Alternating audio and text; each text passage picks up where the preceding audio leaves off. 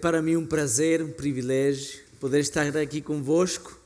Uh, também sei que em diferentes meios também vai ser ouvido, então as pessoas que estão na internet, podcast depois também. Uh, é um privilégio poder partilhar a palavra de Deus com cada um de vocês. Antes de começar, eu queria dizer que fico muito feliz por dia 3 de junho irem lá celebrar. Talvez vocês não sabiam, mas vão celebrar o meu aniversário. Então, pronto, como igreja fica aí, podem comer bolo, acho que alguém deveria levar um bolinho aí e, celebrar o meu aniversário como igreja.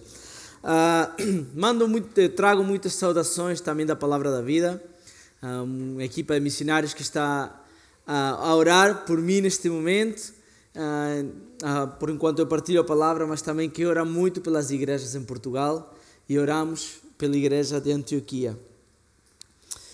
Eh, como vocês sabem, eh, estamos a voltar agora ao livro de Efésios, um livro tão rico, tão rico, ah, com tanta coisa profunda de ensinamento doutrinário, mas também com muita vida prática. É basicamente 50-50, metade doutrinário, metade prático. E chegando mesmo, mesmo ao final, capítulo 6, Há uma passagem do Novo Testamento que é muito conhecida. Até na escola dominical é talvez um, um dos um dos sei lá, uma das histórias ou do Novo Testamento que mais se usa, que é, não é mesmo história, é tipo coisa doutrinária, que é a armadura de Deus. É? Vocês todos conhecem a armadura de Deus e como Deus nos prepara. Nos prepara para quê? Para que precisamos uma armadura? Para uma guerra, para uma luta. Agora, a pergunta que eu sempre tive é a luta contra quem? A Bíblia responde, não é, não é contra pessoas. A luta que Deus quer que nós lutemos nunca é interpessoal, mas é com hostes e potestades, com anjos. Acabando o capítulo 6, eu gosto muito que versículo 18 tem uma profundidade para falar da oração. Ok, esta luta se vê, ah, mas temos que orar. E começa a falar, vocês têm que orar sempre, ou seja, fala aí em todo o tempo. Tem que orar com toda súplica, ou seja, temos que orar com variedade de, de oração. No espírito, que é aqui a chave, não é orar com as nossas palavras. Deus não ouve as palavras bonitas e poéticas que nós oramos. Aliás, a Bíblia diz que o Espírito Santo intercede por nós, porque o que nós dizemos realmente não importa, é o coração com aquilo que nós falamos. Atentos, vigiando. Ah, é interessante porque aí nós temos o costume, e não sou contra nada desse costume, aliás, eu oro dessa maneira, olhar de olhos fechados. Mas a ideia de orar e vigiar é a ideia de estar com os olhos abertos, atento, uh, com cuidado. É como Neemias, não sei se lembra a história do Antigo Testamento, que estavam com a pá a trabalhar com uma mão no, no, no muro e com a espada na outra, pronto para essa guerra espiritual, atento. Depois também perseverante, sem desencorajar quando talvez não temos aquele pedido que nós queremos tanto. E orar por todos os santos. E chegamos ao, ao versículo 21 e ficam quatro versículos que normalmente nós pegamos quatro versículos de umas saudações e pensamos que proveito podemos tirar de, uma, de um tchau de Paulo. Que proveito se pode tirar de um tchau? E na verdade eu acredito e, e honestamente, quando eu estava a fazer esta, esta, este estudo bíblico, bateu-me forte. Ah, foi um golpe duro para mim. Ah, e foi fácil pensar, e que bom seria que aquele outro ouça. Mas eu disse, não, Deus, eu preciso ouvir esta mensagem. E a minha oração é que cada uma das pessoas que está a ouvir esta mensagem não me ouça a mim, porque eu sou Pali, missionário argentino, mas que ouça a voz de Deus e ouça aquilo que Deus quer dizer para cada um de nós. Então vou ler estes quatro versículos. Tá, vamos uh, começar o versículo 21. Depois, se vocês têm dúvidas, podem começar a ler o capítulo todo, não faz mal. Diz: E para que saibais, e é por tudo aquilo que nós vínhamos falando antes, também ao meu respeito, e o que faço, e tudo vos informará Tíquico, o irmão amado e fiel ministro do Senhor. Foi para isso que eu vos enviei, para que saibais a nosso respeito e ele console os vossos corações. Paz seja com os irmãos e amor com fé da parte de Deus e do Senhor Jesus Cristo. A graça seja com todos que amam sinceramente ao nosso Senhor Jesus Cristo. Vamos orar. Nosso Deus e Pai, peço que me uses para falar os corações das pessoas, que a tua palavra penetre de uma maneira especial e que não saiamos daqui da mesma maneira de como nós entramos, que saiamos transformados pela tua palavra. No nome de Jesus. Amém. No versículo 21, Paulo faz uma lembrança para todos que esta luta que nós temos, esta luta que nós temos que perseverar, não, estamos sozinhos. Nós não estamos sozinhos nesta luta. Este homem Tíquico, se nós buscarmos em Atos 20, versículo 4, aparece o seu nome, foi um jovem que saiu de Éfeso para acompanhar Paulo à Macedônia. E depois de um tempo de estar sendo treinado pelo Paulo, e estar sendo uh, e crescer e aprender e saber como fazer as coisas à maneira, ele volta enviado agora por Paulo à sua comunidade, de volta à sua cidade. Que bênção terá sido para um jovem ter tido aprendido tudo com Paulo. Eu digo jovem, talvez era um homem mas eu gosto de pensar dele como um jovem. Uh, passou anos com Paulo e agora volta. Com uma experiência para poder ser de bênção, para ser de encorajamento. Há ministérios. O Paulo que ele fazia era um ministério de apoio à igreja. Nós, eu sou missionário de uma organização que se chama Palavra da Vida e gosto de pensar também da Palavra da Vida. E nós nos apresentamos com uma ferramenta para a igreja local. Nós queremos ser de ajuda, de apoio através eh, de, de materiais, através eh, de enviar pessoas, eventos, acampamentos, eh, formação de, e treinamento, diferentes coisas. Nós queremos ser apoio. E, e a obra cristã nunca se pode fazer isolada. Não pode haver um crente isolado. Se nós, eu gosto muito de churrascos, não sei se aqui sou o único, e desculpa se, vou, se, vou, se alguém vegetariano não quero ofender, mas eu gosto muito de churrasco com, com carne. E eu tenho essa experiência de fazer fogo com carvão. Aliás, na Argentina, sou argentino, fazemos grelhados que a carne demora duas, três, quatro horas em cozer. É o assar, no caso, no churrasco. Então, nós vemos muito, quando fazemos o fogo, espalhamos as brasas quando uma brasa fica isolada, o que que acontece? Vira carvão. Porque da mesma maneira, nós, como irmãos em Cristo, não podemos estar isolados. Temos que trabalhar juntos para não arrefecermos.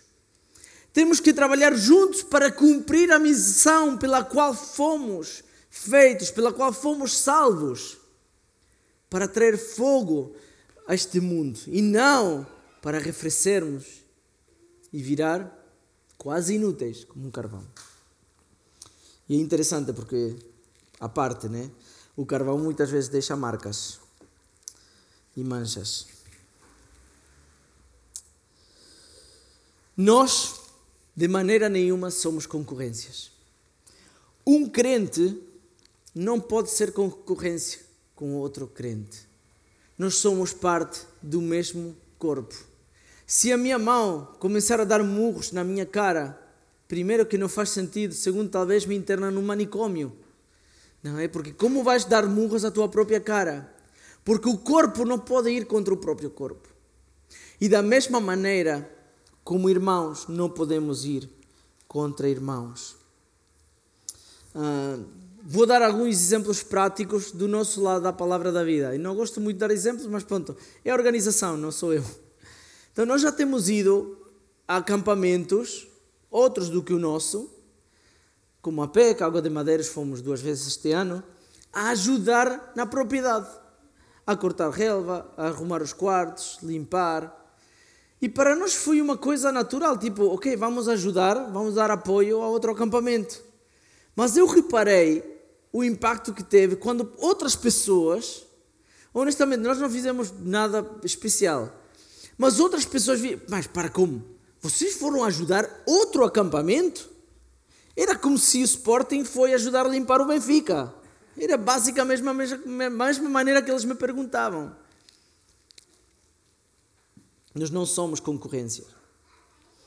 Uh, eu lembro uma vez, eu sou parte de um ministério que chama Christian Surfers e nós estávamos a planear um evento na Ericeira para trazer pessoas, limpar a praia, partilhar o Evangelho.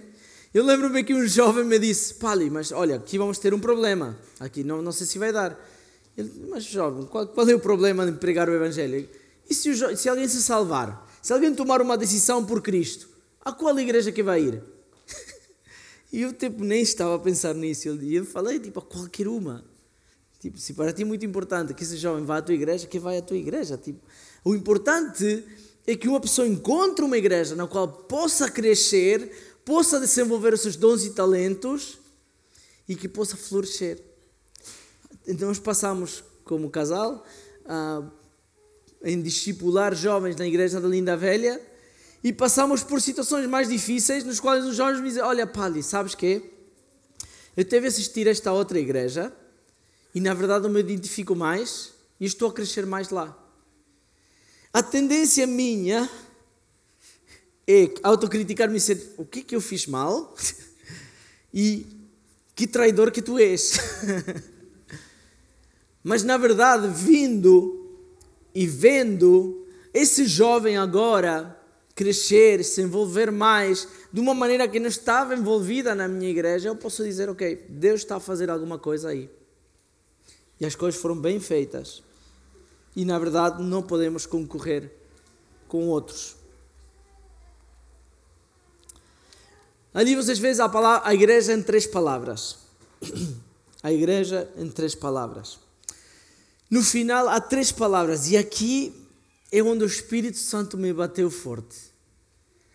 São três palavras que eu amo que eu acredito se eu menciono e eu falo estas três palavras, já, já lemos, qualquer pessoa diz: Ah, que lindas três palavras.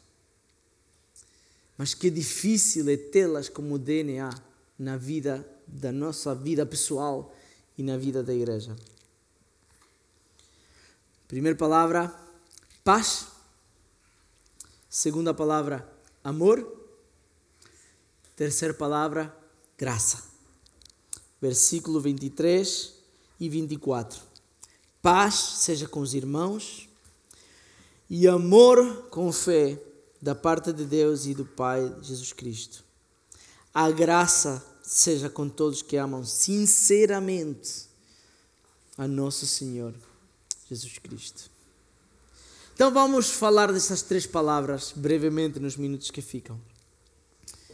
Em primeiro lugar, paz paz. Como encontrar verdadeira paz? Aliás, o que é? O que, que é verdadeira paz? Eu honestamente cheguei à conclusão que neste mundo é impossível ter uma vida fora de conflitos. Porque humanos falham, eu falho e tenho conflitos. Neste mundo é impossível viver sem dificuldades. Dificuldades de doença, dificuldades financeiras.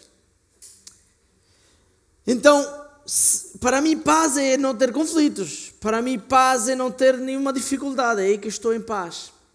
Mas eu acredito que, biblicamente, a paz não é falta de dificuldade nem falta de conflitos mas é algo que Deus nos dá, é uma paz, uma tranquilidade da alma para saber lidar com essas dificuldades, com esses conflitos, com essas provas.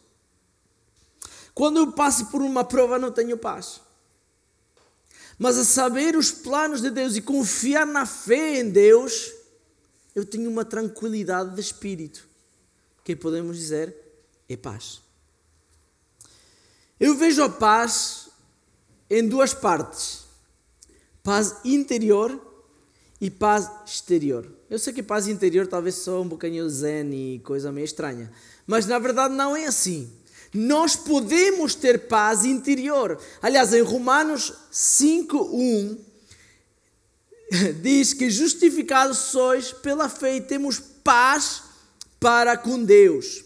Quando nós temos paz para com Deus, temos paz interior, paz de espírito, que não depende das circunstâncias, depende de nós, no nosso relacionamento com Deus. Uma vez estava na praia, eu gosto de surfar, para quem não sabia, eu gosto de surfar. E uma vez estava na praia e saí de surfar com a minha prancha e vejo um, um homem todo preocupado e estava a andar de um lado para o outro, quase a chorar. Um homem de 40 e tal anos. Digo, calma, Luís, calma, o que é que acontece? Eu era amigo meu. Então, Luís, calma, calma, o que é que acontece? Não, é que eu não encontro a minha chave, eu deixei numa pedra. Normalmente o surfista faz isso, mete a chave por baixo de uma pedra e vai surfar, depois pega a chave e volta ao carro. Eu não encontro a minha chave, não sei o é que eu vou fazer, a maré está a subir, vai levar a minha chave. Diz, calma, amigo, calma, pensa, pensa, faz o... olha, deixa aqui a prancha, eu cuido da tua prancha, faz o caminho como fizeste antes e vais encontrar a tua chave. Calma. E ele encontrou a chave. Foi logo. E olhou para mim e disse: Pali, uau, tu tens uma paz interior que é visível. Nunca ninguém me tinha dito isso. Nem sei porque é que ele falou isso. Talvez porque eu o calmei um pouco. E eu falei: Olha, eu disse, esta é a minha oportunidade. Olha, Luís, sabes que essa paz que eu tenho tu também podes ter. E ele: Ah, não, não, tipo, eu sei o que vais dizer. Uh, eu só com conhecer-te a ti me chega. Tu me transmites paz uh, e ficou por aí. Mas a paz interior. A minha primeira pergunta é: tu tens paz interior? Essa paz que recebemos ao reconciliarmos com Deus, ao, ao ter as contas claras com Deus. No momento da salvação, sim, mas no momento prático, de dia a dia, dos pecados ocultos, das coisas que talvez ninguém vê, talvez um vício oculto. Temos paz no nosso relacionamento com Deus, essa paz interior. E em segundo lugar, paz exterior. Há um versículo que eu amo. Eu, eu me considero um pacificador em certas maneiras. Então eu amo muito este versículo que diz: enquanto dependa de vós estar em paz com todos os homens. Paz exterior, paz para fora. Nós não podemos mudar ninguém. Eu não posso mudar nem a minha esposa, a maneira que ela faz ou, ou fala, nem posso mudar os meus filhinhos. Eles é que decidem. Eles até podem fazer aquilo que eu peço, mas talvez no coração não estão a fazer. A minha irmã uma vez estava a saltar na cama e a, e a minha mãe ralhou com ela: Não saltes. Parou. Dois segundos depois, começou a saltar. Não saltes mais. Ok, agora ficas aqui sentadinha no sofá em penitência. Vais pensar naquilo que fizeste. Eu estou em penitência, mas na minha cabeça estou a saltar. ok, imagina como acabou aquilo. Mas talvez nós mudamos comportamento, mas não podemos nunca mudar um coração. E um cantor pop famoso, Michael Jackson, tinha uma música que dizia: Eu vou começar como um homem no espelho. Se tu queres que o mundo seja o melhor lugar, olha para ti mesmo e muda aquilo que é preciso. Então eu acredito que a paz exterior não se consegue com uma falta de conflito, ou com uma falta, falsa modéstia, ou com um ou com o espírito de, ok, eu não vou dizer nada para, para não haver conflito. Mas se consegue com procura da paz, com procura de cura nos relacionamentos. E aqui a chave maior é no perdão. Em Colossenses 3,13 diz que temos que perdoar assim como fomos perdoados. Como é que fomos perdoados? como é que fomos perdoados? pecadores, completamente ofensivos e nojentos diante dos olhos de Deus. E Ele nos perdoou unilateralmente. E espera o arrependimento para reconciliar. Mas Deus já nos perdoou. Só que nós precisamos reconciliar-nos com Ele. Mas Ele já nos perdoou. E aí está essa paz. A Bíblia diz em Mateus 6 que temos que perdoar para nós também sermos perdoados. Em Marcos 11, 25 diz que temos que perdoar, porque se nós não perdoamos, as nossas orações não são ouvidas por Deus. Agora, eu não vejo isto que tem que estar reconciliado com todos os homens. É impossível. Eu, eu garanto, eu tenho conflitos com pessoas que ainda não foram 100% resolvidas. Eu tenho situações que ainda não estão 100% resolvidas. Mas o meu dever, e por isso que isto bateu forte a mim também, o meu dever não é uh, reconciliar-me com todo mundo, mas sim perdoar.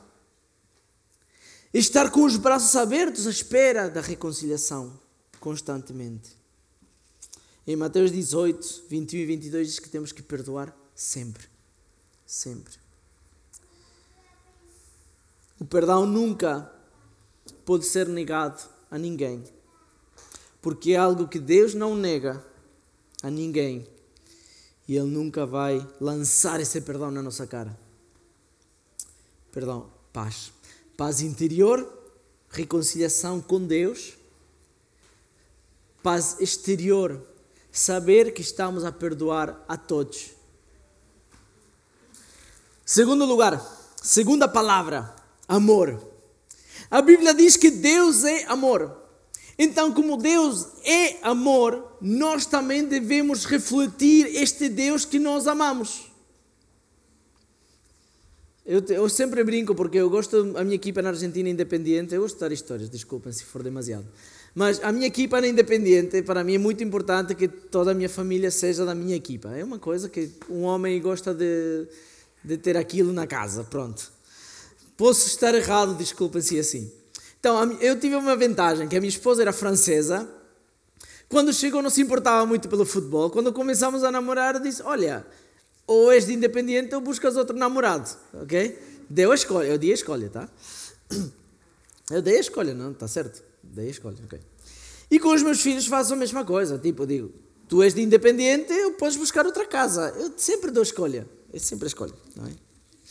Porque eu gosto, ok? Aquilo que eu sou, eu quero que eles também sejam. Obviamente, isto é brincadeira no futebol. Mas eu também, eu não pretendo que eles sejam missionários, mas se eu sou servo de Deus, se eu, se eu sou uma pessoa que ama a Deus, eu quero que eles também amem a Deus, que busquem a Deus. Então Deus é amor, a sua essência é amor. E Ele pretende que nós também sejamos fontes do recurso do amor a este mundo. Em João 3,16, ele mostrou o amor de uma maneira muito prática. Deus amou o mundo que deu o seu filho. Romanos 5,8, mas Deus prova, prova, o amor foi provado, em que, em que nós, sendo pecadores, Cristo morreu por nós.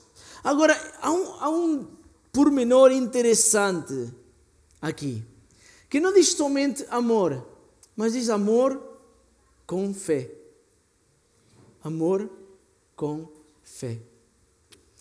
Eh, para mim, a definição, a definição mais perto que eu conheço de amor, que é uma definição que eu inventei, não tirei de nenhum Wikipedia nem nada, é, é fazer algo em favor do outro de maneira unilateral e mesmo que seja não correspondido. É mesmo unilateral e incondicional.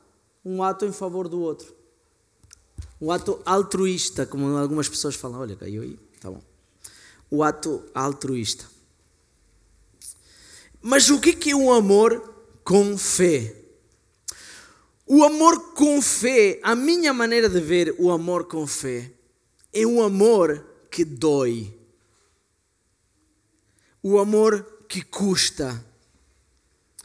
Um amor que não faz nenhum tipo de sentido humano. Um favor imerecido para alguém que definitivamente não merece. Um amor que até a pessoa que recebe esse amor fica constrangido, fica um bocadinho esquisito. O que, é que estás a fazer? Por que, é que estás a me amar dessa maneira? Isso é um amor com fé. Basicamente, nós, eu vejo três grupos ou três pessoas que temos que amar. Em primeiro lugar, amar a Deus. Acho que não há dúvidas do mandamento que Deus diz: amar a Deus com todo o coração, com toda a tua alma, com toda a tua mente. Amar os irmãos, ok? Os irmãos em Cristo. A Bíblia fala amar a todos, principalmente os da família de Deus. O amor na nossa vida se vai refletir pelo amor que temos pelos outros. E em último lugar, amar a todos. Eu acho muito interessante que Deus nos manda amar aos nossos inimigos.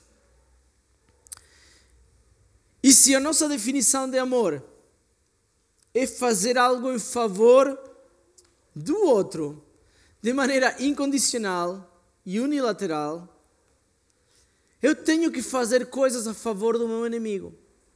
Amar o meu inimigo, se eu tiver um inimigo, não quer dizer que eu vou uh, dizer: Olha, vem aqui, vou te dar um abraço e dar um beijo, porque te amo muito. Esse não é o amor que estamos a falar aqui. É um amor prático que faz coisas em favor e busca o melhor para o outro.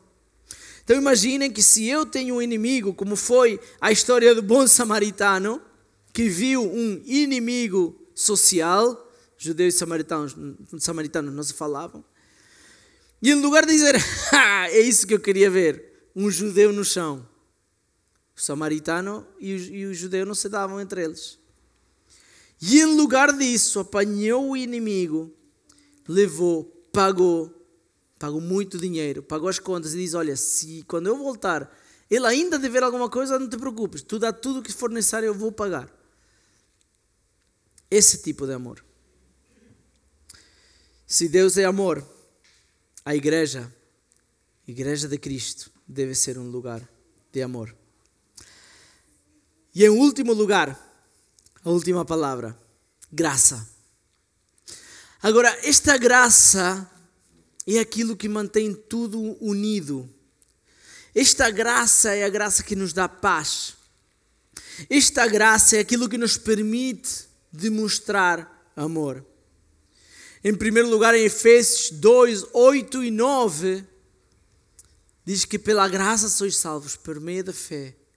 Isto é dom de Deus, não por obras, para que ninguém se glorie. A graça que salva. Ninguém pode comprar, ninguém pode merecer a salvação. A graça é a base do nosso relacionamento com Deus.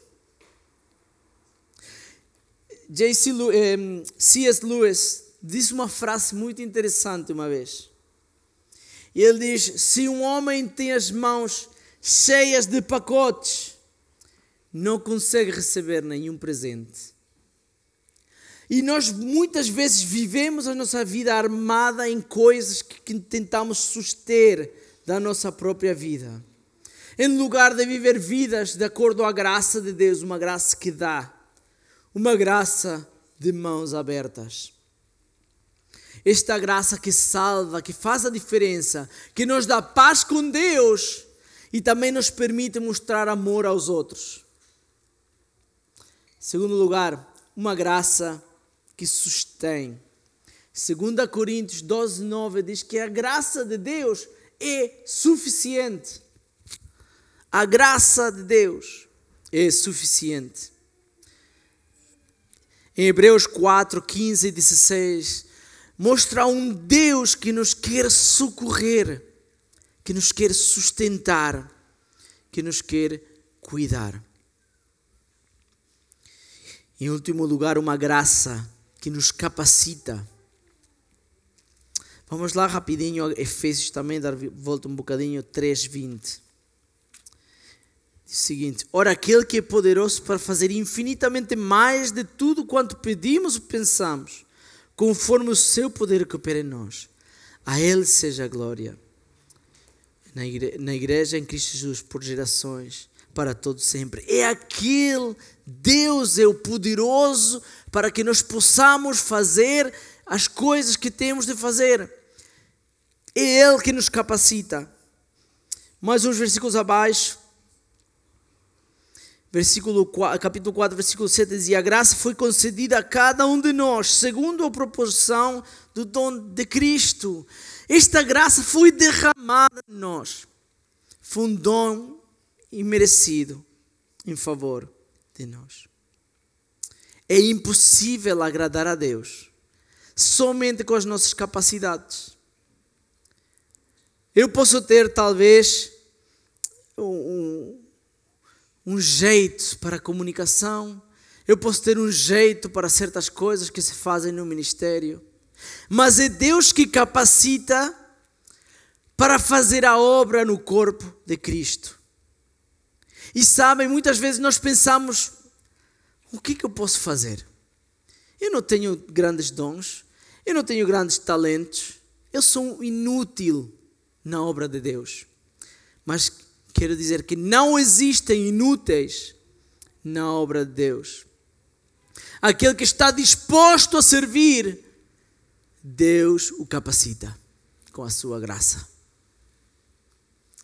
Então, três palavras, a igreja em três palavras: paz, paz interior, esta reconciliação com Deus, paz exterior, a tranquilidade que estamos a perdoar a todos e temos as contas claras. Amor, amar a Deus, amar os irmãos, amar a todos, mesmo os inimigos. Mesmo talvez vocês tenham em mente algum descrente que tratou mal, um ateu, qualquer pessoa, Deus nos ama. E a terceira palavra, graça esta graça que nos salvou ou que nos quer salvar, uma graça, uma graça que nos sustém e uma graça que nos capacita para a sua obra. Estas três palavras mostram o que Deus é e devem ser postas em prática, começando por nós. Começando por olhar ao espelho, não olhar à nossa volta, olhar ao espelho e pensar nestas três palavras: paz, amor e graça, para podermos realmente ser luz neste mundo.